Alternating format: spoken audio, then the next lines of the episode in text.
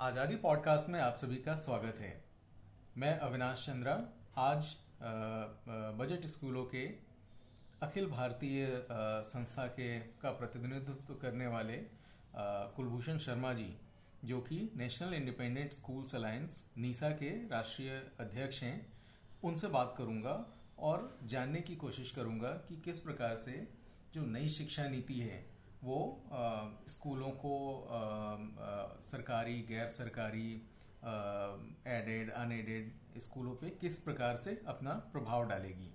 तो कुलभूषण जी आपका बहुत बहुत स्वागत है हमारे इस आज़ादी पॉडकास्ट में। धन्यवाद अविनाश जी। कुलभूषण जी सबसे पहले तो हम अपने श्रोताओं की जानकारी के लिए एक बारी आपसे जानना चाहेंगे कि ये बजट स्कूल का कॉन्सेप्ट क्या है।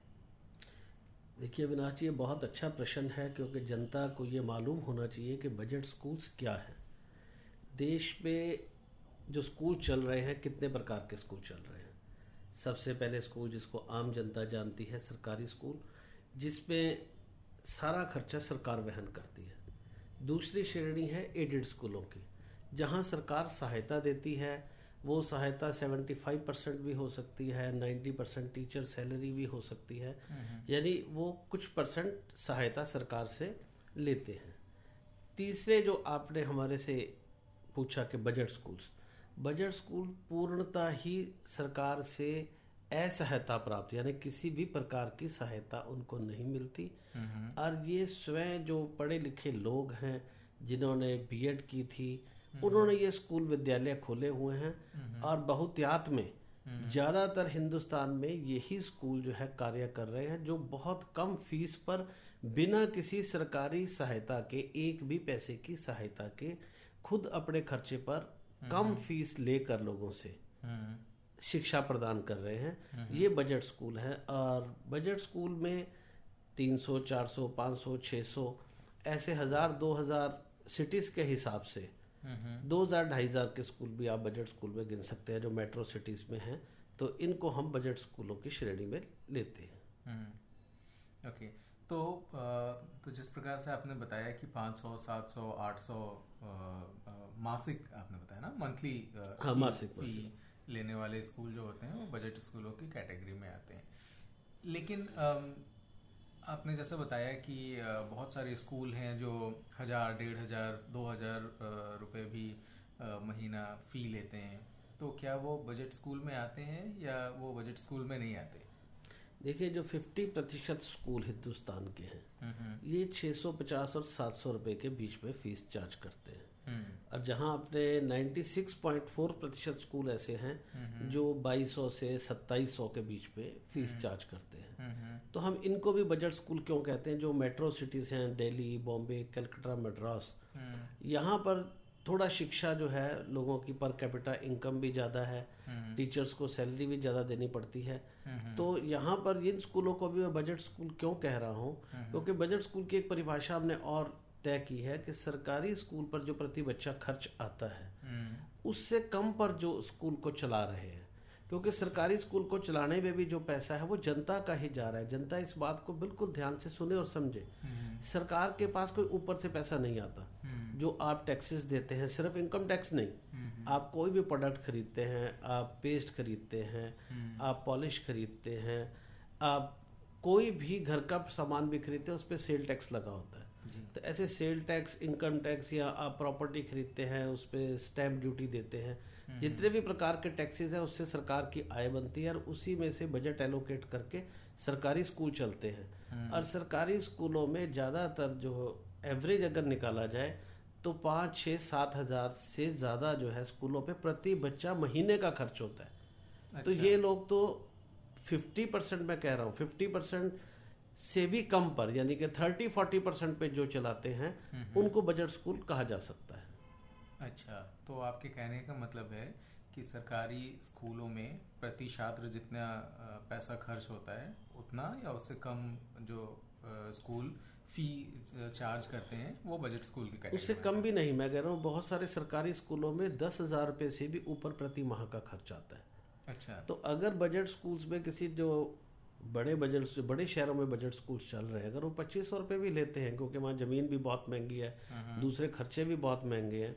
अदरवाइज़ जो average fifty sixty seventy percent budget school है वो सरकारी स्कूल के बच्चे पर जो खर्च आता है उससे वन फिफ्थ पे उससे एक बटा पाँच से भी ज़्यादा कम पर जो है बच्चों को शिक्षा उपलब्ध करा रहे हैं। अच्छा।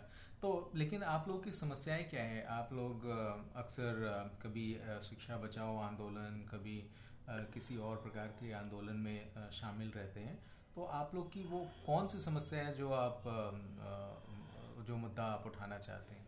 देखिए सबसे पहले बड़ा मुद्दा जैसे हमने कहा कि हमारी एवरेज फ़ीस 600-700 रुपए 50 परसेंट से ऊपर स्कूलों की है। हम्म, हम्म। और 60-70 परसेंट स्कूल जो है वो 1000 से कम पे शिक्षा दे रहे हैं। लेकिन वही नियम उन पे लागू किए जाते हैं जो पाँच हज़ार से ऊपर प्रतिमा फ़ीस लेते हैं। हम्म। दस हज़ार पे से प्रतिमा ज़्यादा से फ़ीस लेते हैं। तो एक एक कैटेगरी में नियम बना देना। कैसे नियम आप किस प्रकार के नियम की बात कर रहे हैं? जैसे इंफ्रास्ट्रक्चर के नियम भी बना देना कि इतने एकड़ जगह चाहिए ये रूम साइज़ चाहिए। और ये बजट स्कूल ज़्यादातर जो है ये कई सालों से 20 बीस पच्चीस तीस तीस सालों से चल रहे हैं और छोटे भवनों में चल रहे हैं लेकिन उनके अंदर क्वालिटी एजुकेशन है। और दूसरा टीचर सैलरी अगर कह दिया जाए कि उनको सातवां पे कमीशन देना है या सरकारी के हिसाब से जो है वो सैलरीज दे तो जो 400-500 ले रहा होगा हम्म, और हम्म। उसके स्कूल में एक कक्षा में पच्चीस बच्चे पढ़ रहे हैं। हम्म, उसके बाद दस हज़ार रुपये आता है और दस हज़ार में भी राइट टू एजुकेशन में बच्चों को पच्चीस परसेंट को कहीं फ्री पढ़ाना पड़ता है कहीं दस परसेंट को फ्री पढ़ाना पड़ता है। और बजट स्कूलों में बहुत सारे कम्युनिटी स्कूल हैं। ये आसपास के समाज के साथ जुड़े हुए स्कूल हैं। उनके बच्चों को पढ़ा रहे हैं। तो आसपास के समाज के लोगों की समस्याओं को देखते हुए बहुत को कम फ़ीस भी चार्ज करते हैं कि देखते हैं कि नहीं इसके फादर नहीं हैं और सिंगल मदर है तो वो उनको कम फ़ीस पर भी बच्चों को 500 की जगह 400 ले लेते हैं 300 ले लेते हैं। दो तीन भाई बहन हैं तीसरे बच्चे की जो है कई फ़ीस माफ़ कर देते हैं कोई फिफ्टी परसेंट लेता है कोई सेवन सेकंड पे कंसेशन देता है। ऐसे साल के अंत तक बहुत सारे पेरेंट्स फ़ीस नहीं भी दे पाते वो भी डूब जाते हैं पैसे। तो ये बहुत सारी स्थितियाँ बजट प्राइवेट स्कूलों को फेस करनी पड़ती है। और अगर उन पर वही नियम लगा दिए जाए जो पाँच से दस हज़ार, बीस हज़ार रुपये प्रति माह ले रहा है कि इतनी सैलरी वो उस पर नियम लग गया और इधर उस पर भी उस सैलरी का नियम लग जाता है तो उससे बहुत कठिन परिस्थिति से बजट प्राइवेट स्कूल गुजर रहे हैं और वो उतनी सैलरी नहीं दे पाते जिससे वो एक तरह से कानून की पालना कैसे कर रहे हैं, उनके लिए एक बहुत ही कठिन प्रश्न है ये हम्म।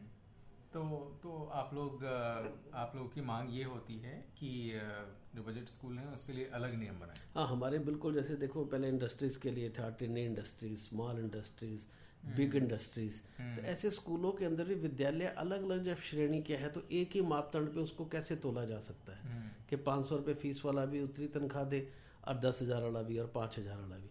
तो ऐसे बजट स्कूल क्योंकि हिंदुस्तान अभी डेवलपिंग कंट्री है। और गाँव में बसता है हर कोई जानता है कि गाँव में हिंदुस्तान अभी भी बसता है हम्म। और पर कैपिटा इनकम भी लोगों की बहुत ज़्यादा नहीं है हम्म। एक मजदूर भी जो है बजट प्राइवेट स्कूल में अपने बच्चे को पढ़ाना चाहता है हम्म। और इन्होंने करोड़ों टीचर्स को भी रोज़गार दिया हुआ है तो इनके लिए एक सेपरेट कानून जो है बनने चाहिए ताकि ये भी ईमानदारी से पारदर्शिता के साथ अपने विद्यालयों को चला सके अदरवाइज़ पारदर्शिता करना एक बहुत कठिन कार्य है अगर इनके लिए सेपरेट रूल बनते हैं सरकार को बिल्कुल समझना पड़ेगा कि एक ही तराजू में सभी को नहीं तोड़ना जा सकता। हम्म, तो आप लोग की यही एक मुख्य मांग है कि बजट स्कूलों के लिए अलग नियम बने। अविनाश जी आपने देखे जैसे दिल्ली सरकार या बहुत जगह दूसरी सरकारों ने बिजली के लिए भी अगर कोई छोटा घर है कम बिजली जलाता है हम्म, तो हम्म। उसके बिजली के बिल माफ़ किए हुए हैं हम्म। पानी के बिल माफ़ किए हुए तो जो छोटा स्कूल चलाता है वहीं जब वो बच्चा स्कूल में आता है तो बिजली का बिल उस पर कमर्शियल है पानी का बिल कमर्शियल है तो उनके स्कूलों को जिनके गरीब बच्चों को जो स्कूल विद्यालय पढ़ा रहे हैं उनके लिए भी तक स्पेशल अलग कैटेगरी होनी चाहिए उनके लिए भी अलग नियम होने चाहिए ताकि उसकी उसका जो बोझ है उन गरीब बच्चों पे ना पड़े। तो आप कह रहे हैं कि बिजली पानी के जो टैक्सेस हैं वो कमर्शियल रेट पर लिए जाते हैं बिल्कुल वो कमर्शियल नहीं होने चाहिए और टीचर सैलरी का भी नियम जो है हम्म। वो एक जैसा नहीं होना चाहिए इंफ्रास्ट्रक्चर में भी जो है एक सेपरेट कैटेगरी बनाते हुए बजट प्राइवेट स्कूलों के लिए अलग प्रकार के नियम बहुत ज़रूरी है हम्म। तो कुलभूषण जी जैसा कि हम सभी को पता है कि सरकार नई शिक्षा नीति लाने वाली है पिछले पाँच छः सालों से इसकी कवायद चल रही है और पिछले साल तो इसका एक मसौदा भी जारी कर दिया गया नई शिक्षा नीति का और के कस्तूरी रंगन समिति ने वो ड्राफ्ट प्रस्तुत किया था। तो आपको क्या लगता है कि ये जो नई शिक्षा नीति है, ये आपके जो समस्याएँ हैं या जो आपके ये मुद्दे हैं, उनको कितना हल करती है? क्योंकि दो दिन पहले वित्त मंत्री निर्मला सीतारमण जब बजट प्रस्तुत कर रही थी तो उसमें भी उन्होंने ये मेंशन किया था कि जल्द ही नई शिक्षा नीति लागू कर दी जाएगी। तो आप कितने आशान्वित हैं कितने आप पॉजिटिव हैं कि ये जो नई शिक्षा नीति है वो आपकी समस्याओं को दूर कर सकेगी? देखिए सबसे पहले जैसे आपने बजट की बात की कि नई शिक्षा नीति में वित्त मंत्री ने बजट अनाउंस कर दिया और जो बजट है वो 99,000 करोड़ कुछ ऐसे है। और जो पिछले बजट से शायद चार पाँच प्रतिशत हम्म। बढ़कर है साढ़े चार पाँच प्रतिशत नाइन्टी नाइन थाउज़ेंड करोड़ शायद ऐसे पिछला हाँ थ्री थ्री हंड्रेड करोड़ और पिछला नाइन्टी फोर थाउज़ेंड करोड़ पिछला बजट था। तो जिस शिक्षा नीति की बात जिस मसौदे में की जा रही है उसमें बहुत व्यापक सुधार की बात की जा रही है कि बहुत व्यापक सुधार किया जाएगा।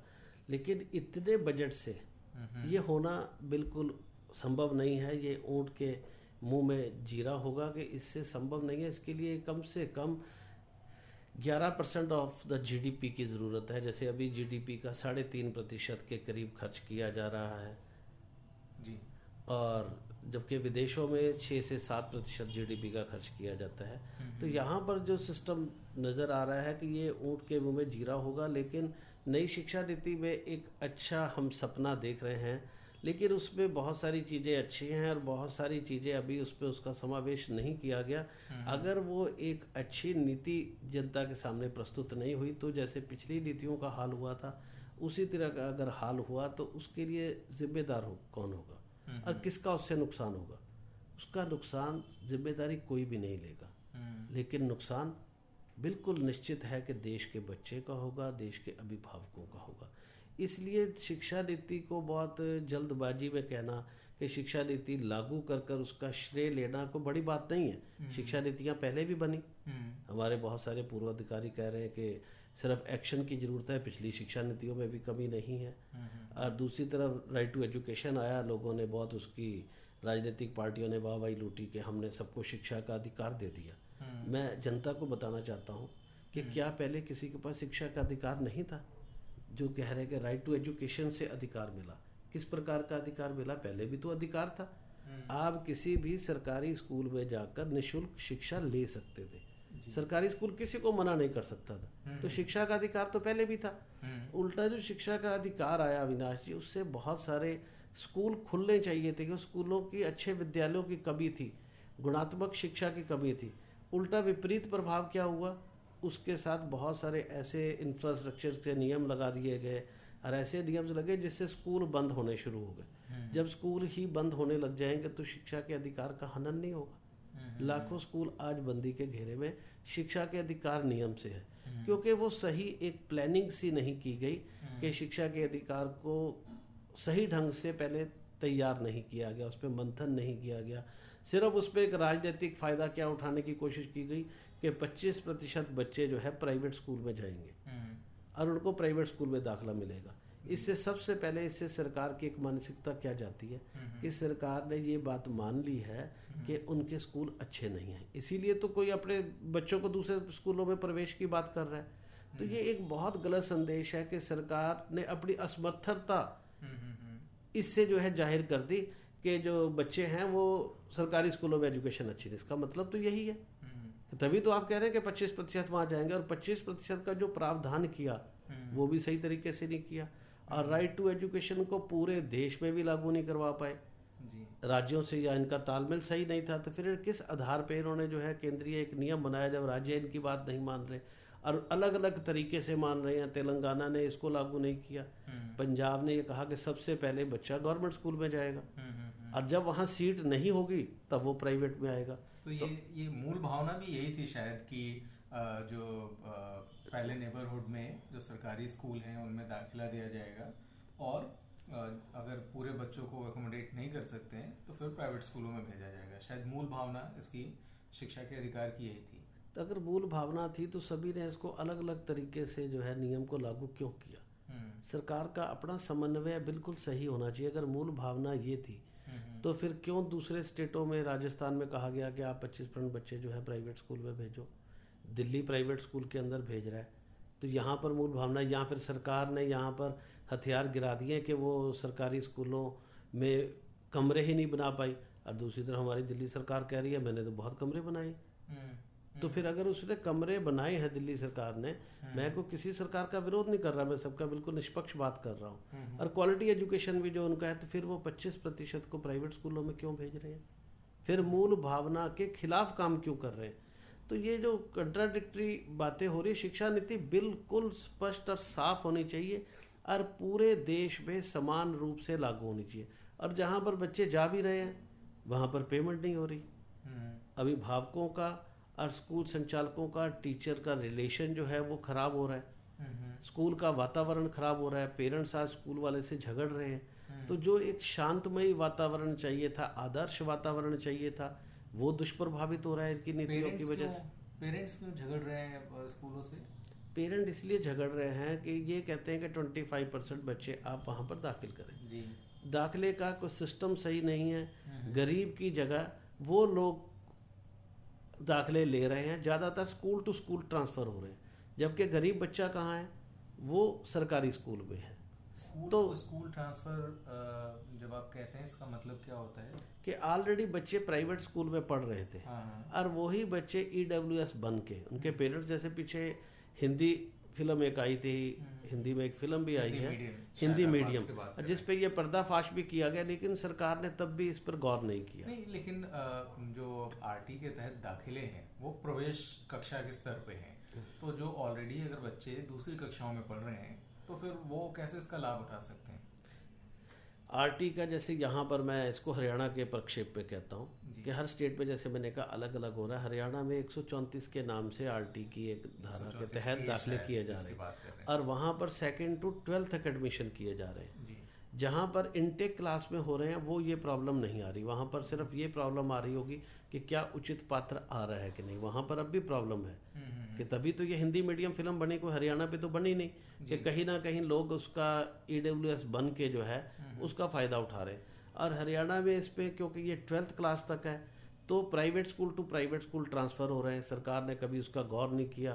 तो कहीं ऐसी दशा ना हो पीछे बहुत सारे फिर बीपीएल कार्ड ऐसे बने तो कांग्रेस के बाद बीजेपी आई उन्होंने कहा जी बीपीएल कार्ड गलत थे कल को जब बच्चों को गलत प्रवेश मिल जाएगा हम्म। इसके बच्चे जिम्मेदार नहीं है सरकार जिम्मेदार होगी लेकिन इसका नुकसान क्या होगा हम्म। जो उचित पात्र हैं एक तो वो रह जाएँगे हम्म। और दूसरा इससे जैसे आपने कहा कि मूल भावना तो ये थी कि पहले सरकारी स्कूल में जाएँगे इसका मतलब मूल भावना का हनन सरकार ने खुद ही कर दिया जी, जी, जी। और सब जगह पर अलग अलग तरह से जो है इसको लागू किया जा रहा है इससे क्या लगता है कि जो नई शिक्षा नीति भी आ रही है क्या वो भी इसी तरीके से तो लागू नहीं होगी कि सिर्फ़ एक राजनीतिक जो है वो फ़ायदा लेना है और उसके बाद शिक्षा के माहौल चाहे खराब हो पेरेंट्स और स्कूल चंद संचालकों का माहौल खराब हो हम्म। उचित पात्र को दाखला मिले ना मिले हम्म। उचित रिम्बर्समेंट मिले ना मिले हम्म। और इसी प्रकार इस नीति से जैसे आरटी से प्राइवेट स्कूल बंद हुए हैं खासकर बजट स्कूल और इससे भी ये संभावना है जिस तरह का ये है क्योंकि इस पर सेपरेट कैटेगरी जो हम शुरू से मांग रहे हैं कि बजट प्राइवेट स्कूल के लिए सेपरेट कैटेगरी होनी चाहिए हम्म। इस पर भी उसका प्रावधान नहीं किया गया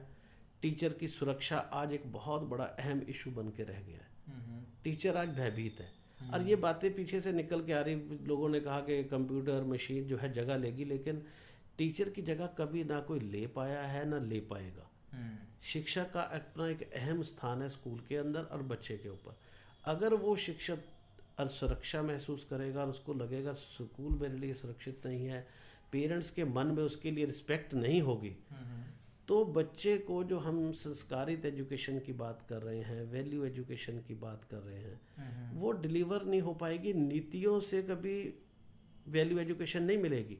रूल हम्म। से एजुकेशन नहीं मिलेगी ऐसी। हम्म। जब तक आप टीचर के ऊपर भरोसा नहीं करेंगे रिस्पेक्ट नहीं करेंगे उसकी अच्छी ट्रेनिंग नहीं करेंगे हम्म। तो ये सारी चीज़ें इस पॉलिसी में नहीं है। टीचर की सेफ्टी की कहीं बात ही नहीं कही गई है। उसकी रिस्पेक्ट उसकी डिग्निटी की कहीं बात नहीं की गई है। तो इसमें बहुत सारी चीज़ों का समावेश होना अभी बहुत ज़रूरी है। एक हम आगे प्रश्न पे चलेंगे लेकिन उससे पहले एक छोटी सी जानकारी। जैसे अभी आपने कहा कि आरटी के कारण स्कूल बंद हो रहे हैं। ये मुझे समझ में नहीं आया कि आरटी के कारण जब दाखिले आपके स्कूल में दिए जा रहे हैं सरकार 25 प्रतिशत बच्चों को आपके स्कूलों में भेज रही है तो स्कूल बंद क्यों हो रहे हैं? देखो दो चीज़ें हैं। जो बजट स्कूल्स थे आरटी के बाद इन्होंने जो नियम बनाए उस पर इंफ्रास्ट्रक्चर्स को काफ़ी जगह दी। तो वो इंफ्रास्ट्रक्चर अच्छा। जब पूरा नहीं कर रहे वो ज़्यादातर बहुत सारे अनरिकोगनाइज चल रहे थे। हम्म, हम्म। तो वो मान्यता नहीं ले पा रहे। जब वो मान्यता नहीं ले पा रहे तो उसके वजह से भी बंद हो रहे दूसरा ये teacher salary ESI PF property tax ऐसे चीज़ों का फायर के ऐसे ऐसे नियम उन पर लागू हो रहे हैं? पेरेंट्स वहाँ पर ज़्यादा पैसा दे नहीं पा रहा है। स्कूल संचालक धन के अभाव में भी बंद हो रहे हैं और रूल्स के अभाव के भी बंद हो रहे हैं। उसके बाद टीचर एलिजिबिलिटी की शर्त लगाई जा रही है। तो बीसियों सालों से जो टीचर पढ़ रहे पढ़ा रहे हैं उनकी नौकरी भी इससे खतरे में पड़ चुकी है। तो अगर ये सारी चीज़ों का मंथन नहीं किया गया सारे हम्म। विषयों का हम्म। तो बजट प्राइवेट स्कूलों का बहुत सभी बजट प्राइवेट स्कूलों का बंद होना काफ़ी इस नियमों में तय है तो जैसा आपने बताया कि बहुत सारे नियम लगाए जा रहे हैं स्कूलों पे उनको रिकॉग्नाइज करने के लिए लेकिन आपको नहीं लगता कि वो सारी चीज़ें बहुत ज़रूरी हैं जैसे भवन से संबंधित बिल्डिंग से संबंधित जो नॉर्म है वो उसको आप पूरा नहीं कर पाएँगे या फायर के लिए आप उचित अरेंजमेंट नहीं कर पाएँगे। तो सरकार आपको क्या लगता है कि सरकार को इस पर कार्रवाई नहीं करनी चाहिए? देखिए जितने ये नियम आ रहे हैं पीछे जब कोट कुंभन में आग लगी तो फायर के नियम बने। जी। और उसके बाद रेयान का इशू हुआ तो कैमरेज के नियम बने। हम्म, हम्म। लेकिन मैं गारंटी से कहता हूँ कि इन नियमों का 80 परसेंट से 90 परसेंट बजट स्कूलों ने भी पालन किया। जबकि सरकारी स्कूलों में आपको एक भी फायर का एक्सटिंग्विशर नहीं मिलेगा। हम्म। आपको एक भी कैमरा नहीं मिलेगा।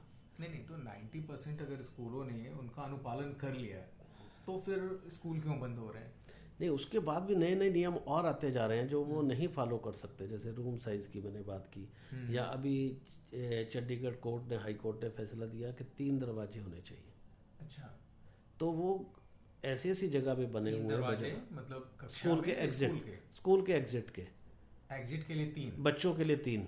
और एक इमरजेंसी एक बाहर निकलने का आने का तो तीन दरवाजे। तो ज़्यादातर ये जो स्कूल बने हुए हैं बजट स्कूल इनके आसपास भवन बने हुए हैं। हम्म। तो जब ऐसे ऐसे नियम आप रोज बढ़ाते जाएँगे हम्म। तो वो उन नियमों को पूरा नहीं कर पाएँगे। हम्म। आप टीचर सैलरी का नियम उन पे अगर ज़बरदस्ती करेंगे वो पूरा नहीं कर पाएँगे। तो इन चीज़ों से वो प्रभावित हो रहे हैं इसलिए उनके लिए एक स्पेशल कैटेगरी की भी बहुत ज़रूरत है। हम्म। और वो ये नहीं है कि नियम मानने की हम बात नहीं कर रहे। हम्म। वस्तु स्थिति को समझकर जितने नियमों का वो पालन कर सकते हैं। मैं कहता उनसे कम नियमों पे सरकारी स्कूल चल रहे हैं सालों से। तो जब सरकार उनको छूट दे सकती है तो बजट स्कूलों को एक स्पेशल कैटेगरी बनाकर छूट क्यों नहीं दे सकते? तो लेकिन सरकार तो कहती है कि जो सरकारी स्कूल है उनको वो within certain time period में वो सारे मानकों को पूरा करेंगे ठीक करेंगे। अगर बिल्डिंग भवन नहीं है तो वो भवन बनाएँगे। अगर कहीं और दिक्कत है टॉयलेट नहीं है तो टॉयलेट uh, निर्माण कराएँगे। तो वो तो करा रहे हैं। अब लेकिन आप कह रहे हैं कि उस एरिया में जगह नहीं है इसलिए आप बना नहीं सकते। तो क्या ये जो वहाँ पढ़ने वाले बच्चे हैं उनकी सुरक्षा के साथ खिलवाड़ नहीं होगा? देखिए 2011 में आरटीआई तो हम्म। उसमें सभी को नियम पूरे करने के लिए कहा गया काफ़ी कुछ। और मैं दावे से कह सकता हूँ कि बजट प्राइवेट स्कूलों ने गवर्नमेंट से ज़्यादा नियमों की पालना की। हम्म। आज भी गवर्नमेंट के बहुत सारे भवन जर्जर हैं। हम्म। तो 2011 से 9 साल तो वहाँ हो चुके हैं और आप ये भी मैं दावे से कहता हूँ कि 10 साल और भी लग जाएँगे तो उनसे नियम पूरे नहीं करेंगे हो पाएँगे। तो सरकार अपने आप को तो रिलैक्स कर देती है कि हमारे पास फंड नहीं है इसकी वजह से हम ये चीज़ें नहीं कर पाए। तो क्या बजट प्राइवेट स्कूल्स को रिलैक्सेशन नहीं मिलनी चाहिए? और ऐसे भी नियम बनाए जा सकते हैं कि ठीक है कि आप इतनी कक्षा तक इतने इंफ्रास्ट्रक्चर में स्कूल चलाएँ और उसके बाद उनको और भी प्रावधान किए जा सकते हैं। जैसे कहा जा सकता है कि आपको जैसे स्कूल साइट्स हैं उस पर प्रेफरेंस मिले उनको स्कूल शिफ्टिंग की इजाज़त मिले। तो इस तरह के बहुत सारे नियम अगर बैठ के बात की जाए तो उन स्कूलों के लिए भी ऐसे प्रावधान किए जा सकते हैं वो जिससे वो चलते भी रहें और बच्चों की सुरक्षा और शिक्षा भी प्रभावित ना हो। हम्म। आपने बहुत महत्वपूर्ण बात कही। ये इस समस्या का समाधान आपसी बातचीत से ही हो सकता है।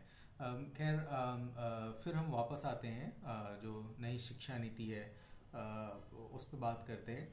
क्या आपको लगता है शर्मा जी कि जो नई शिक्षा नीति है, वो आप लोगों की इन समस्याओं को रियलाइज़ करती है और उसके समाधान का आश्वासन देती है?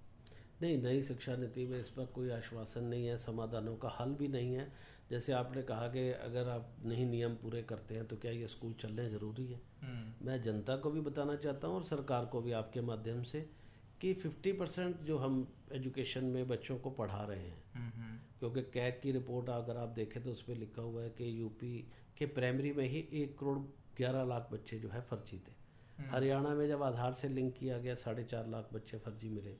प्रकाश जावड़ेकर की खुद की एक बयान है पार्लियामेंट के अस्सी हज़ार टीचर जो है वो फर्जी टीचर जो है गोस्ट टीचर हम्म, हम्म, नकली टीचर हम्म। जो है गवर्नमेंट स्कूल्स में भी थे। तो इस समय की अभी स्थिति और हम तीन पॉइंट पाँच प्रतिशत से ज़्यादा जीडीपी का खर्च भी नहीं कर पा रहे जबकि इस नई शिक्षा नीति में ग्यारह प्रतिशत की ज़रूरत है अगर इसकी सारे प्रावधानों को पूरा करना है। ऐसे में जीडीपी का, जीडीपी का। तो यानी अपना बजट तीन प्र, तीन गुना बजट चाहिए। और ऐसे में अगर हमें सपोज़ कर लो हम खुद बंद कर देते हैं विद्यालय। तो 11 परसेंट का 22 परसेंट चाहिए। हम्म, तो क्या सरकार सक्षम है? अगर मैं कहता हूँ प्राइवेट स्कूल सक्षम नहीं अभी बहुत सारी बातों के लिए। हम्म, हम्म। लेकिन बच्चों को शिक्षा तो मुहैया करा रहे हैं जो सबसे बड़ी एक ज़रूरत है देश के बच्चे की। तो हमें मिल बैठ कर चलना चाहिए ना कि ऐसा वातावरण बनाना चाहिए ऐसा सरकार भी सक्षम नहीं है कि इन सारे विद्यालयों के एक दिन में बंद कर दे और अपना इतना बजट बढ़ाकर जीडीपी का 20 प्रतिशत खर्च करके इक्कीस प्रतिशत खर्च करके हम्म। भवन भी बनाए भवन बनाएगी तो और बजट चाहिए होगा हम्म। जब सरकार भी सक्षम नहीं है हम्म। तो फिर बैठकर इसका बीच का रास्ता निकालना चाहिए जिसके बच्चों की शिक्षा भी प्रभावित ना हो उनकी सुरक्षा भी प्रभावित ना हो। उनके लिए ऐसे सेपरेट मापदंड बनाए जाए जैसे उन्हीं हालातों में वो बच्चों को सुरक्षित और गुणात्मक शिक्षा दे सके। लेकिन आ, हमारे पास दिल्ली का उदाहरण है। दिल्ली में तो आ, सरकार ने अपने स्कूलों का कायाकल्प कर दिया उन्होंने अपने बजट का 25 प्रतिशत शिक्षा पे ही खर्च कर दिया। 200 गुना मैंने सुना कि ज़्यादा उन्होंने वृद्धि कर दी बजट में। तो उन्होंने तो एक बहुत बढ़िया एग्ज़ाम्पल सेट कर दिया। तो क्या आपको लगता है कि राज्य सरकार और केंद्र सरकार मिलके अपने स्कूलों का वैसे ही कायाकल्प नहीं कर सकते जैसा दिल्ली सरकार ने किया? देखिए अविनाश जी, आपने अच्छा प्रश्न पूछा। तो मैं आपसे इतना ज़रूर पूछना चाहूँगा कि दिल्ली सरकार ने कितने स्कूलों का कायाकल्प किया? मेरे ख्याल से पाँच स्कूलों का कायाकल्प किया या छः सात का कायाकल्प किया वो तो कह रहे हैं कि हमने सारे स्कूल चमका दिए नहीं इंफ्रास्ट्रक्चर में सारे स्कूल चमका दिए ऐसा तो संभव मेरे को तो लगता नहीं है कि मैं भी दिल्ली में स्कूलों को देखता हूँ हम्म, हम्म, हम्म। तो ऐसा संभव नहीं होगा अगर इतना बड़ा कायाकल्प कर दिया तो वो इसका प्रमाण दे पूरा कि मैंने तीन चार हज़ार स्कूल जो है उनका कायाकल्प कर दिया। और वो डबल बजट से ऐसे कैसे संभव हो सकता है। और अगर पाँच सात दस स्कूलों का कायाकल्प किया तो ये अच्छी शुरुआत कही जा सकती है। हम किसी की बुराई नहीं करेंगे। हम्म। लेकिन पूरा मैसिव और अंतिम स्कूल तक अंतिम बच्चे तक सुधार के लिए एक प्रक्रिया बहुत लंबी है। सरकार अकेले उसको नहीं कर सकती। अगर सरकार अकेले कर रही होती तो फिर इन बजट प्राइवेट स्कूलों की क्या ज़रूरत थी? इन प्राइवेट स्कूलों की क्या ज़रूरत थी? प्राइवेट प्लेयर तो तब आते हैं जब सरकार सक्षम नहीं होती। हम्म। अगर सरकार आज सक्षम हो जाए गुणात्मक शिक्षा भी दे भवन भी सुधार ले हम्म। तो जनता अपने आप प्राइवेट स्कूलों को नकार देगी हम्म। तो वो तो एक इशू ही नहीं है लेकिन अभी वो संभव नहीं है प्रैक्टिकल लिए वो संभव नहीं है और ये ये एक पक्ष भी नहीं होना चाहिए कि हमें प्राइवेट स्कूल नहीं चलने देने सिर्फ़ गवर्नमेंट अगर सिर्फ़ गुणात्मक शिक्षा की बात होनी चाहिए कि जो गुणात्मक शिक्षा अच्छी शिक्षा बच्चों को देगा और कम खर्चे पे देगा हम्म। क्योंकि पैसा अभिभावक का है पैसा देश का है हम्म, हम्म। उसको चलना चाहिए। ये नहीं है कि भी अगर सरकारी स्कूल कहे जी बीस हज़ार रुपये प्रति माह पे मैं बच्चों को पढ़ाऊँगा या आठ हज़ार रुपये प्रति माह पे पढ़ाऊँगा तो वो स्कूल चलने चाहिए। अगर प्राइवेट स्कूल दो हज़ार रुपये में उसी के क्वालिटी की शिक्षा देते हैं तो प्राइवेट को प्रमोट करना चाहिए। प्राइवेट स्कूल वाले भी इसी देश के हैं।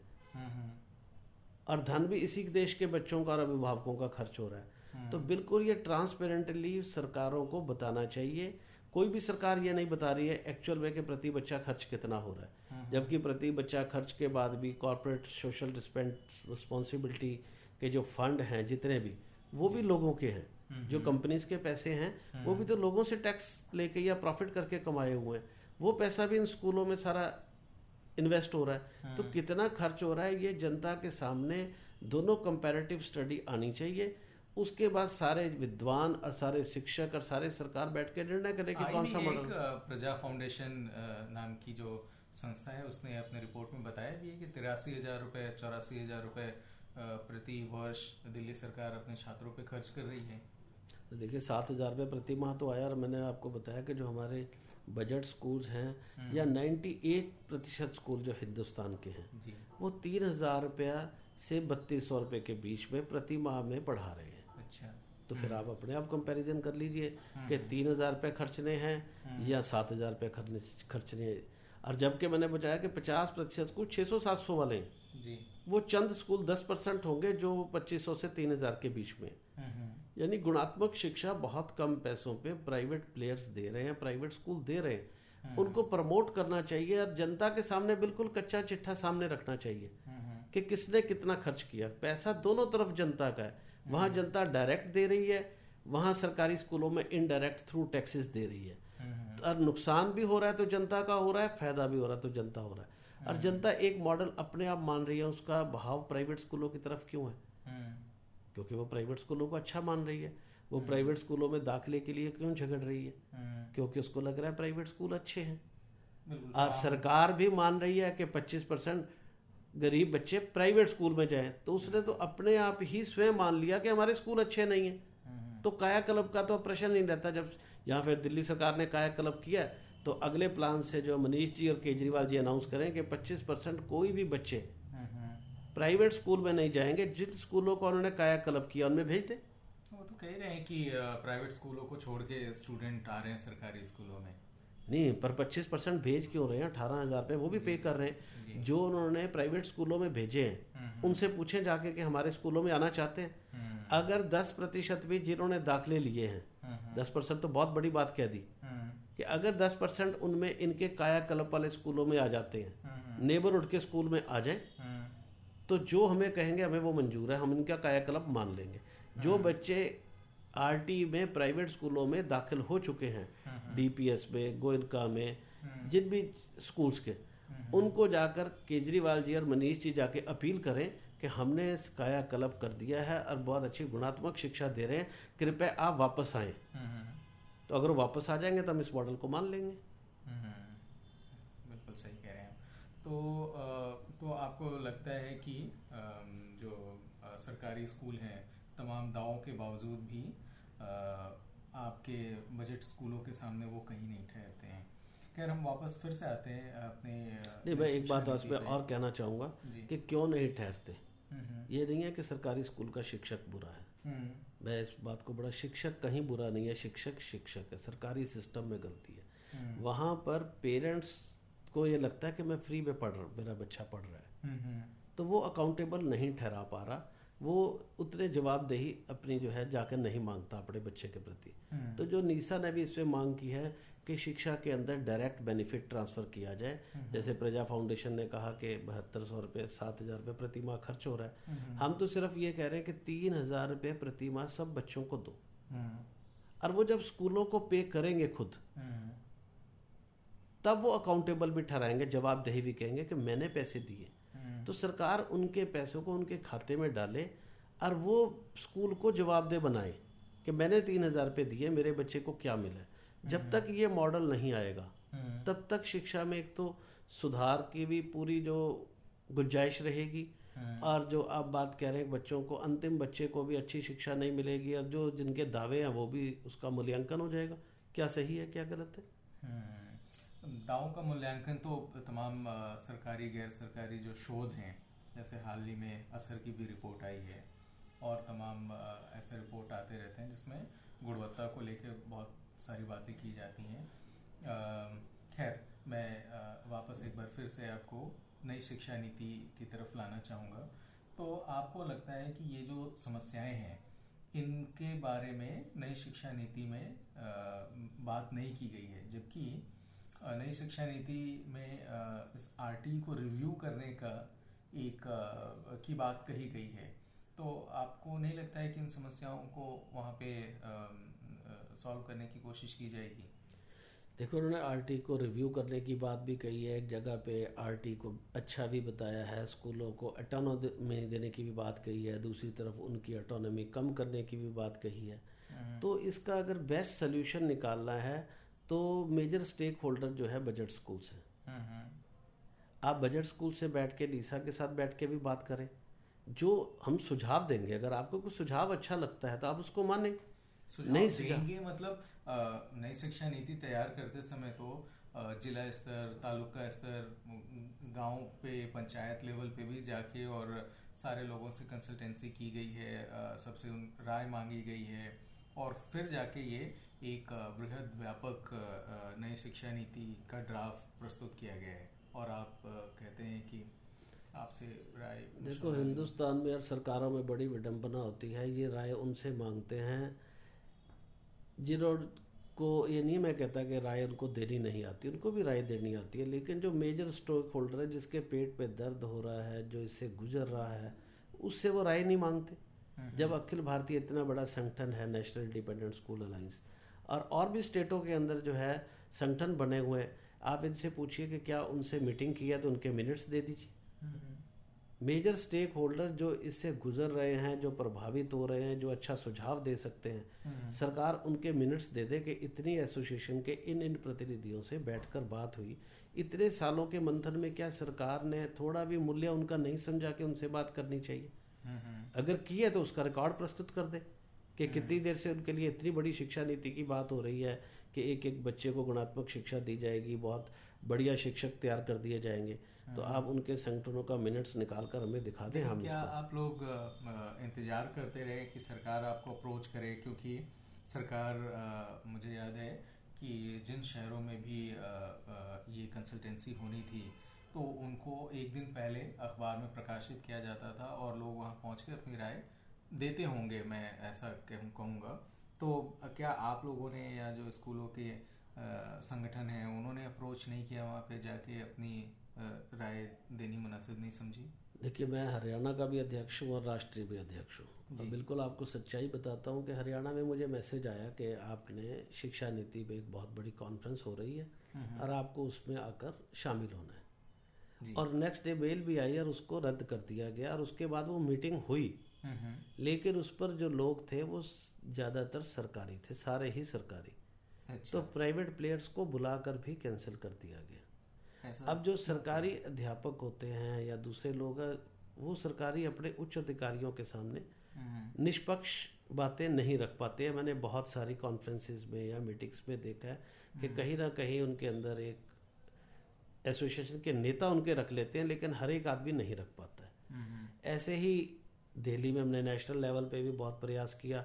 इससे पहले सुब्रमण्यम कमेटी थी। हम्म। तो उस समय हमें 45 मिनट का वक्त मिला था। हम्म। तो हमने 45 मिनट जाकर अपनी रिप्रेजेंटेशन और प्रेजेंटेशन भी दिया था। हम्म। लेकिन कस्तूरी रंगन कमेटी जब बनी इस पर हमने काफ़ी प्रयास किया मिलने का कि भाई हमारी राय इसमें शामिल होनी चाहिए और आप हमें वक्त दें। राय हमने अपनी भेज दी उन्होंने कहा मेल से भेज दो। उसका तो जो इतने बड़े संगठन है अगर आपके पास उनके साथ बैठकर बात करने का समय नहीं है आप सिर्फ़ मेल में कहते हैं कि राय भेजते हम्म। क्या गारंटी है कि उस राय को उन्होंने पढ़ा है कि नहीं पढ़ा? हम्म, हम्म। तो जब तक आमने सामने राय भेजी है लेकिन आपका कहना है कि उसको उसमें समाहित नहीं किया समाहित नहीं किया गया और हमें क्या गारंटी है कि पढ़ा भी है? वो कह रहे सत्तर हज़ार राय आई। कौन पढ़ेगा सत्तर हज़ार राय? ये प्रैक्टिकली सही नहीं लगता। सत्तर हज़ार में किसी ने बीस बीस पेज के दिए इतने लाखों पेज कौन पढ़ेगा? अधिकारियों के पास क्या इतना वक्त है कि भी इसको अगर पढ़ने लगेंगे तो सालों लग जाएँगे दो साल लग जाएँगे पढ़ने के लिए। हम्म, हम्म। तो उससे बढ़िया होता है कि जो संगठन है स्टेट लेवल के नेशनल लेवल के उनके साथ एक एक दो दो घंटे बैठ के राउंड टेबल में कोई बात होती आमने सामने बात होती अपनी प्रेजेंटेशन तो वो उससे ज़्यादा वो बेहतर तरीका था राय लेने का। हम्म, उस पर उन्होंने वक्त दिया ही नहीं किसी को। नहीं तो दिया है तो वो अपने मिनट्स में दिखाएँ किस किस संगठनों को दिया है। उनके पास वो रिकॉर्ड होगा क्योंकि जब सरकार के साथ मीटिंग होती है तो वो रिकॉर्ड होती है उसके मिनट्स बनते हैं। तो ये तो बात हुई कि कंसल्टेंसी की कि आपसे उन्होंने मशवरा किया या नहीं किया। लेकिन आ, आ, शिक्षा नीति में तो आप कहना चाहते हैं कि जो मसौदा है जो प्रस्तुत किया गया है वो पूरी तरीके से बेकार है और उसमें कोई भी काम की चीज़ नहीं है? नहीं ऐसा कभी मैं नहीं कहूँगा कि बहुत चीज़ें बेकार हैं। बहुत सारी चीज़ें अच्छी हैं और बहुत सारी चीज़ों का समावेश होना ज़रूरी है। जैसे अर्ली चाइल्डहुड की बात इस पर कही गई है हम इसकी तारीफ़ करते हैं। अच्छा। अच्छे टीचर की बात कही गई है हम उसकी तारीफ़ करते हैं। हम्म, इन्होंने कहा हर बच्चे को गुणात्मक शिक्षा मिलनी चाहिए आधुनिक शिक्षा मिलनी चाहिए। हम्म, तो बहुत सारी चीज़ें अच्छी हैं लेकिन जो चीज़ें इसमें रह गई यार प्रैक्टिकली कैसे इसको हासिल करना है हम्म, उसमें जो दिक्कतें हैं वहाँ पर जैसे हमने कहा बजट प्राइवेट स्कूल की एक अलग कैटेगरी होनी चाहिए। हम्म, जो टीचर सालों से काम कर रहे हैं और वो क्वालिफाइड नहीं है टेड नहीं है उनका क्या होगा? क्या आप करोड़ों लोगों को बेरोजगार कर देंगे? हम्म, देश में आज वैसे ही मंदी का दौर है करोड़ों लोग और घर में बैठ जाएँगे या आरटीज की वजह से जैसे बहुत सारे स्कूल बंद हो रहे हैं और इस शिक्षा नीति से भी और स्कूल बंद होने लग गए। हम्म, तो उसके जो दुष्परिणाम आएँगे उससे हम कैसे निपटेंगे और वो ना ही आए तो अच्छा है। ऐसे टीचर की सेफ्टी की बात आज सबसे बड़ा इशू है। यमुनानगर में एक प्रिंसिपल को गोली मार दी गई। हम्म, उत्तराखंड में एक प्रिंसिपल को बच्चों के साथ जेल में रहना पड़ा। हम्म, ऐसे बहुत सारे इंसिडेंट हैं जिसमें प्रिंसिपल्स को जेल जाना पड़ा और महिलाओं को खासकर। हम्म, और महिलाओं का ही ये क्षेत्र है इसमें नब्बे से पचानवे प्रतिशत महिलाएँ कार्यरत हैं। हम्म, और अगर हम इन महिलाओं को भी गलत समझेंगे कि ये शिक्षक सही नहीं है तो फिर इस देश में कौन सही है? दूसरी तरफ़ सरकार बेटी बचाओ बेटी पढ़ाओ की बात कर रही है महिला सशक्तिकरण की बात कर रही है। हम्म, तो महिलाओं के इसी क्षेत्र में उनके पास एटोनमी ना हो जिन्होंने इतना अच्छा काम करके इतने बड़े विद्यालय खड़े किए प्राइवेट स्कूलों में आज लोगों का अगर भाव है तो उसका सारा श्रेय इन शिक्षित महिलाओं को है जिन्होंने बहुत मेहनत से काम करके शिक्षा के स्तर को ऊँचा किया।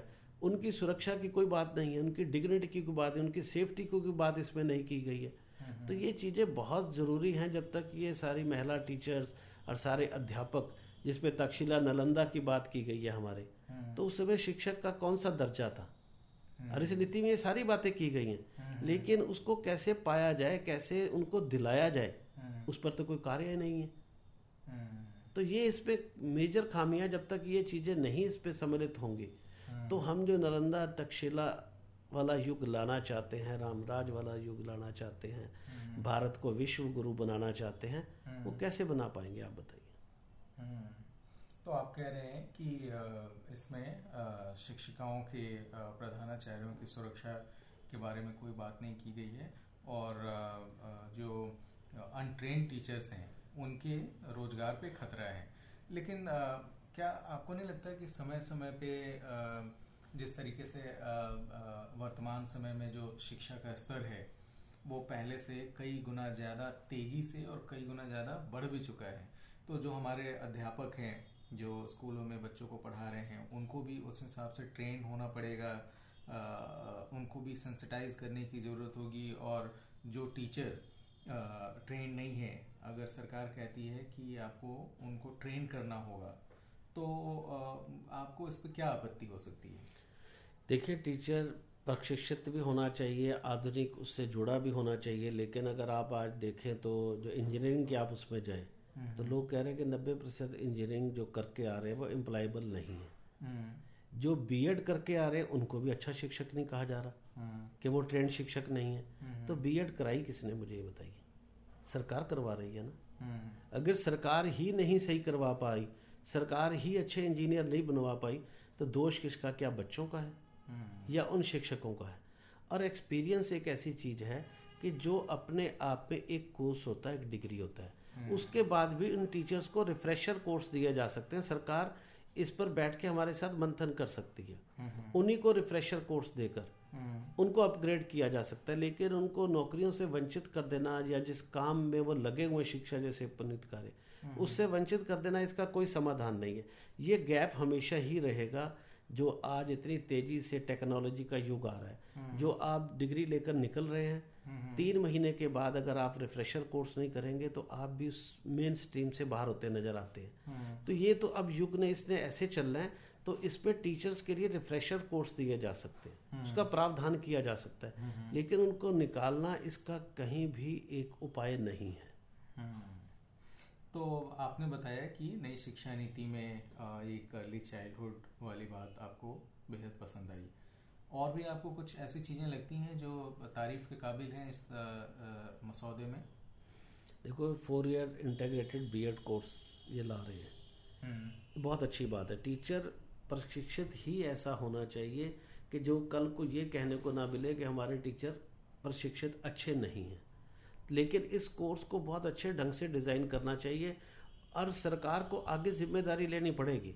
हम्म, और हम तो ये भी बात कहते हैं जैसे टीचर एलिजिबिलिटी टेस्ट ये बीएड के बाद लेते हैं। हम्म, क्यों नहीं ये बीएड से पहले जो है टीचर एलिजिबिलिटी टेस्ट लें ताकि टीचर ही छन के जाए पहले। हम्म, छन के जाए फिर उसका जो कोर्स है वो इतना सक्षम कोर्स हो हम्म, कि जब वो टीचर बन जाए तो फिर उस पर कोई उंगली उठाने वाला ना हो। तो ये सारी ज़िम्मेदारी सरकार को लेनी पड़ेगी। उसके बाद ये भावना अच्छी है। हम इसकी तारीफ़ कर रहे हैं। इसमें काफ़ी सारी चीज़ें अच्छी है थोड़ा सा और समावेश हो जाए और बैठकर ये बजट प्राइवेट स्कूल के अलग कैटेगरी बना ली जाए पिछले शिक्षकों के लिए भी कुछ प्रावधान किए जाए टीचर की सुरक्षा और डिग्निटी के लिए काम किया जाए। हम्म, तो इसी शिक्षा नीति से और दूसरा जो है देखो बच्चों को चॉइस भी देनी चाहिए। हम्म, फ्रीडम स्कूल को चुनने की उनको मिलनी चाहिए जो निशा की मांग है। हम्म, उनको फोर्स जो एजुकेशन है वो गवर्नमेंट गाइडेड नहीं होनी चाहिए गवर्नमेंट फंडेड होनी चाहिए। नहीं तो हम सालों लगा देंगे पचास सौ साल तक और हम वो चीज़ नहीं पा पाएँगे जिसकी हम कल्पना कर रहे हैं तक्षशिला और नालंदा की। हम्म, हमें पेरेंट्स को भी अधिकार देने पड़ेंगे अपने स्कूल चुनने के। और गवर्नमेंट फंडेड करनी चाहिए हमें एजुकेशन। मोदी जी ने तो 555 स्कीम्स में डीबीटी की है। और सबसे बड़ा क्षेत्र ही एजुकेशन अगर आपको देश को अग्रणी देश बनाना है तक्षशिला नालंदा का युग लाना है विश्व गुरु बनाना है डेवलपिंग कंट्री बनाना है बिना एजुकेशन के आप नहीं ला सकते बिना गुणात्मक एजुकेशन के नहीं ला सकते। और जल्दी में अगर आपको गुणात्मक एजुकेशन लानी है तो ये अधिकार आपको समाज को देना होगा अभिभावकों को देना होगा। गवर्नमेंट फंडेड एजुकेशन करनी पड़ेगी डायरेक्ट उनके खाते में तीन तीन हज़ार रुपया दें। और वो अपने स्कूलों का चयन खुद करें। जो गलत स्कूल है वो अपने आप रेस से बाहर हो जाने चाहिए। हम्म, हम्म, और ईज ऑफ़ ओपनिंग स्कूल करें। स्कूलों को खुलना आसान करें। उन पे कोई सी की शर्त ना लगाएँ। उन पे ऐसे सर्टिफिकेट्स ना थोपें जो एक बहुत कठिन प्रक्रिया हो उसको आसान बनाएँ ताकि सिंगल विंडो सिस्टम बनाए ताकि उसमें शिक्षाविद जो है वो एंटर करे। और अभिभावक पे अधिकार हो स्कूल चुनने का। अपने आप गलत स्कूल बाहर हो जाएँगे और पाँच दस साल के अंदर ही शिक्षा के क्षेत्र में भारत अग्रणी देश हो जाएगा और दोबारा विश्व गुरु का खिताब जो है वो ले सकता है। तो शर्मा ये आप ये कहना चाहते हैं कि नई शिक्षा नीति में इन बातों का ज़िक्र नहीं किया गया है इस इसे हैंडल नहीं किया गया है। बिल्कुल बिल्कुल मैं ये कह रहा हूँ कि जब तक गवर्नमेंट फंडेड एजुकेशन नहीं बनेगी गवर्नमेंट पेरेंट्स को अधिकार नहीं देगी और खासकर प्राइमरी एजुकेशन में हम्म, प्राइमरी एजुकेशन में तो इनको शुरुआत कर देनी चाहिए हम्म, कि पेरेंट्स को पैसे दे देने चाहिए अच्छा, और वो अपने स्कूल को चुने। हम्म, हम्म, उससे अपने आप अच्छे स्कूल रहेंगे। एक पायलट करके देखें ये पाँचवीं तक। हम्म, हम्म, और उसके बाद जब बच्चा फिफ्थ तक प्राइमरी तक कहते हैं कि छः साल के बच्चे का ब्रेन बन जाता है और उसका फाउंडेशन जो फेस है हम्म, अगर वो मज़बूत हो गया वो ऊपर जाके मार नहीं खाएगा। हम्म, आज फाउंडेशन फेस में ही कमज़ोरी है और बच्चे जो इससे प्रभावित हो रहे हैं। तो हम्म। क्यों ना हम उनके पेरेंट्स को अधिकार दे दें अच्छे स्कूलों को चुनने का? क्यों 25 परसेंट के लिए वो लड़ते फिरे? क्यों नहीं सौ प्रतिशत को अच्छा स्कूल मिले। तो अच्छा स्कूल मिलने का एक ही तरीका है कि उनकी जेब में पैसे हों। सरकार उनके खाते में पैसे डाले और स्कूलों को खुलना आसान करे ताकि अच्छे स्कूल गुणात्मक स्कूल जो है वो देश में खुले और अभिभावक उसका अपने बच्चों के लिए फ़ायदा उठा सके। हम्म, तो मैं सोच रहा था कि जैसा आपने कहा कि 100 प्रतिशत बच्चों को फंड कर दे सरकार तो फिर तो सरकारी स्कूलों में कोई बच्चा जाएगा ही नहीं और फिर वो स्कूल बंद होंगे तो वहाँ पढ़ाने वाले शिक्षक बेरोजगार होंगे। अभी आप अपना दर्द बयान कर रहे थे कि तमाम तरीके के जो नए नियम लाने से आपके यहाँ के जो जो शिक्षक आपके यहाँ पढ़ा रहे हैं वो बेरोजगार हो जाएँगे। तो क्या सरकार उनको बेरोजगार करना चाहती है? लेकिन क्या आप चाहते हैं कि जब 100 प्रतिशत बच्चों को वो फंड करना शुरू करें तो उनके अध्यापक बेरोजगार हो जाएँ? आप ऐसा चाहते हैं? देखिए आपके प्रश्न में ही आपका उत्तर है जी।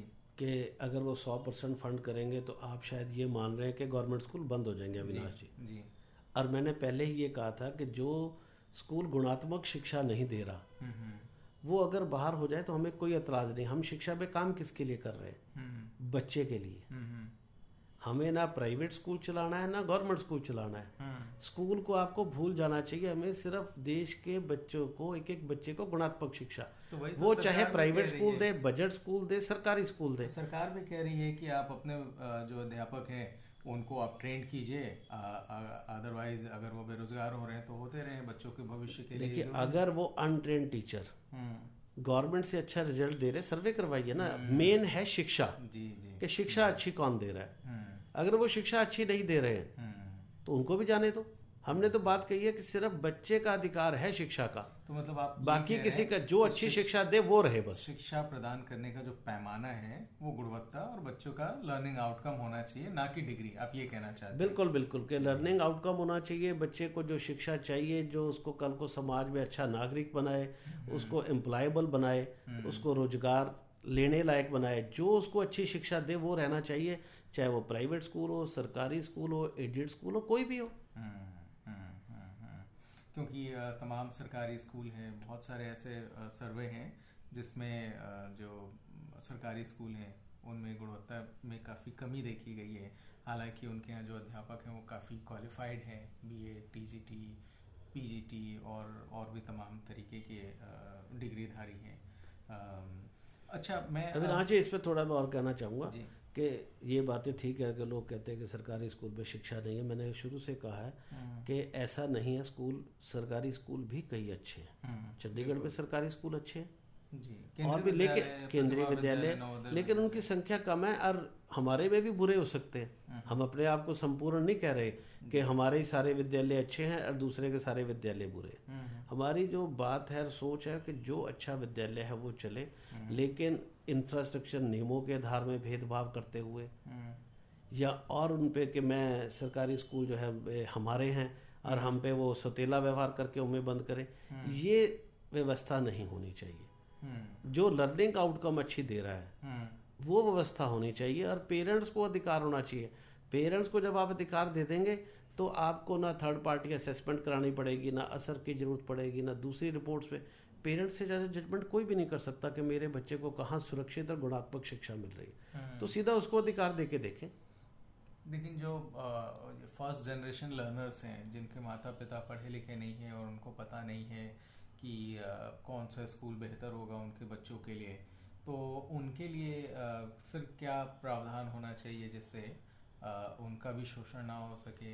आजकल आप देखेंगे कि गली मोहल्लों में इतने सारे स्कूल हो गए हैं तो क्या आपको नहीं लगता कि अभिभावक भी सिर्फ़ बढ़िया बिल्डिंग देख के आकर्षित होके आपके पास चला आता है और बच्चों का भविष्य भी खराब होता है और उनके पैसे भी बर्बाद होते हैं? देखो ऐसा नहीं है कि पेरेंट अगर पढ़ा लिखा नहीं है तो वो समझदार नहीं है। हम्म, मेरे साथ एक बार चर्चा चली तो आपके जैसा ही सवाल किसी ने पूछा राजनीतिज्ञ ने हम्म, कि पेरेंट्स को फ़र्स्ट जनरेशन लर्नर जो हैं कि उनमें उनको पढ़े लिखे नहीं है तो वो कहीं गलत चयन ना कर दे। जी। तो मैंने उनको कहा कि इन्होंने ही तो प्रधानमंत्री जी का चयन किया है मोदी जी का। तो क्या इन्होंने गलत कर दिया? हम्म, जब वो देश के इतने सक्षम प्रधानमंत्री को चुन सकते अपने विवेक से यानी उस उनके पास बुद्धिमता है। हम्म, उनके पास किताबी ज्ञान नहीं है लेकिन एक विजडम है बुद्धिमता है। तभी तो उन्होंने एक चाय बेचने वाले को एक आम आदमी को देश का प्रधानमंत्री चुनकर पूरे देश की बागडोर दे दी। तो क्या वो अपने बच्चों का अविनाश जी स्कूल चुनने की क्षमता नहीं रखते जो प्रधानमंत्री को अपने विधायकों को या सारे विधायक मान ले कि हमारा चुनाव गलत जनता ने किया? हम्म, सारे सांसद मान ले।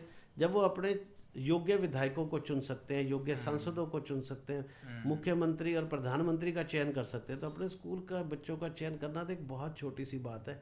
इतनी बुद्धिमत्ता और समझ वो रखते हैं उन पर विश्वास करना होगा। हम्म, तो आप ये कह रहे हैं कि ये गलत अवधारणा है कि जो लोग पढ़े लिखे नहीं हैं वो अपने बच्चों के लिए अच्छा फैसला नहीं ले पाएँगे ये कहना गलत होगा। आप ये कहना हम हमारी भी पिछली जनरेशन थी तो वो ज़्यादा पढ़ी लिखी नहीं थी तो क्या उनके बच्चे पढ़ लिख कर उन्होंने अपनी ज़िंदगी में जो बुद्धिमत्ता से फैसले लिए आजकल के पढ़े लिखे लोग नहीं ले पा रहे। हम्म, तो हर पेरेंट्स बुद्धिमत्ता रखता है। हम्म, हम्म, पंजाबी में तो कहावत है जिसकी कोठी दाणे उसके कमले भी सियाने। आप एक बार पायलट करके तो देखें चलो आप पूरे देश में पायलट ना करें। हम्म, हम्म, आप सौ दो सौ एक डिस्ट्रिक्ट को ले लें। हम्म, हम्म, एक डिस्ट्रिक्ट में पायलट करके देख लें। हम्म।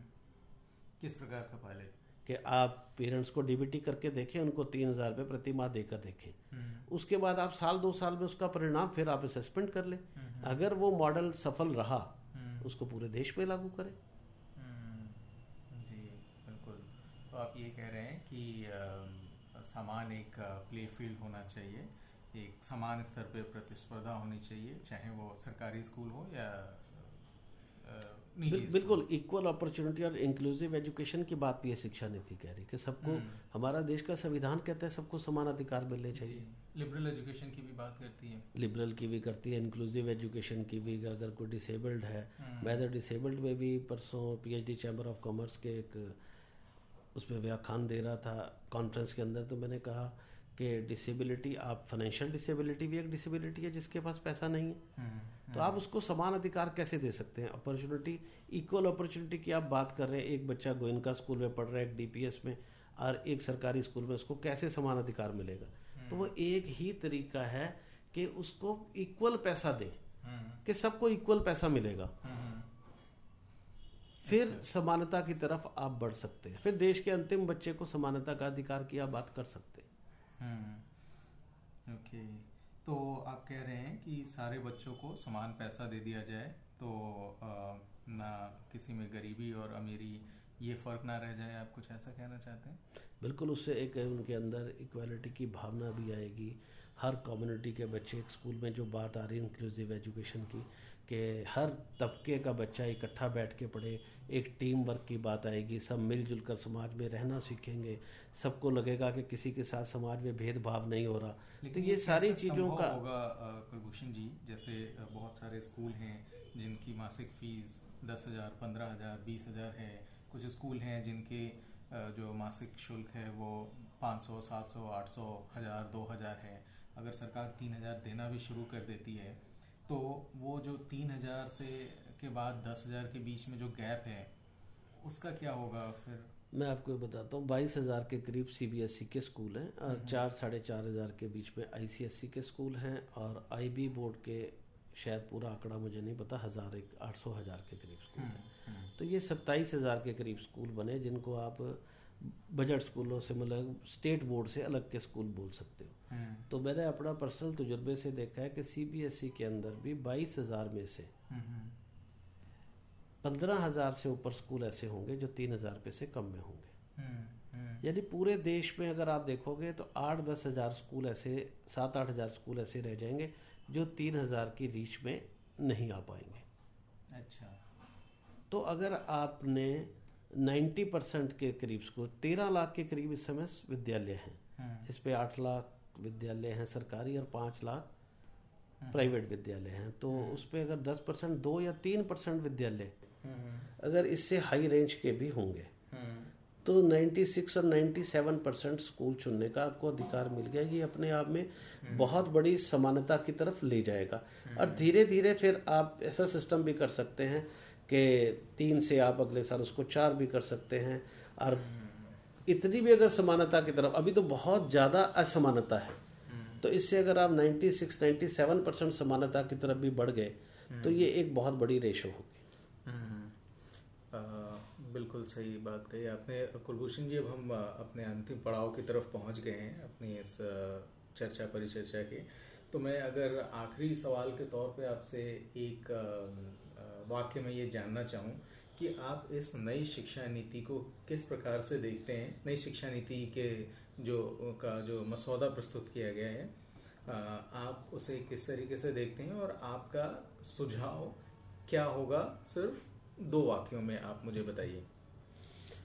मसौदा अच्छा है इम्प्लीमेंटेशन में नीयत सही रहनी चाहिए, और जो सुझाव हम और बोल रहे हैं, अभी वक्त है, उसको सम्मिलित कर दिया जाए, और एक समग्र सॉलिड शिक्षा नीति बनाई जाए तो देश को अग्रणी देश बनने से कोई नहीं रोक सकता। है तो लास्ट में जो हमने सुझाव दिए सरकार स्टेक होल्डर्स को बुलाए और बैठ कर एक महीने में सारी सलाह करके शिक्षा नीति में जो और सुधार करने करके इसको मिलजुल कर सारे मिलकर सहयोगी बनकर लागू करें और पेरेंट्स को अगर अधिकार दे दिया जाए तो बहुत ही आसान हो जाएगा शिक्षा नीति के सिद्धांतों को प्राप्त करना। तो ये थे कुलभूषण शर्मा जी, जो कि National Independent Schools Alliance NISA के राष्ट्रीय अध्यक्ष हैं। ये जो संगठन है, वो निजी स्कूलों के अखिल भारतीय जो संगठन है, उनका प्रतिनिधित्व करता है और इनके साथ सत्तर हज़ार से ज़्यादा स्कूल जुड़े हुए हैं। तो आज के इस आज़ादी पॉडकास्ट को हम यही विराम देना चाहेंगे और अगले एपिसोड में हम एक नए विषय पर चर्चा करेंगे। कुलभूषण जी, आपका बहुत बहुत धन्यवाद। धन्यवाद अविनाश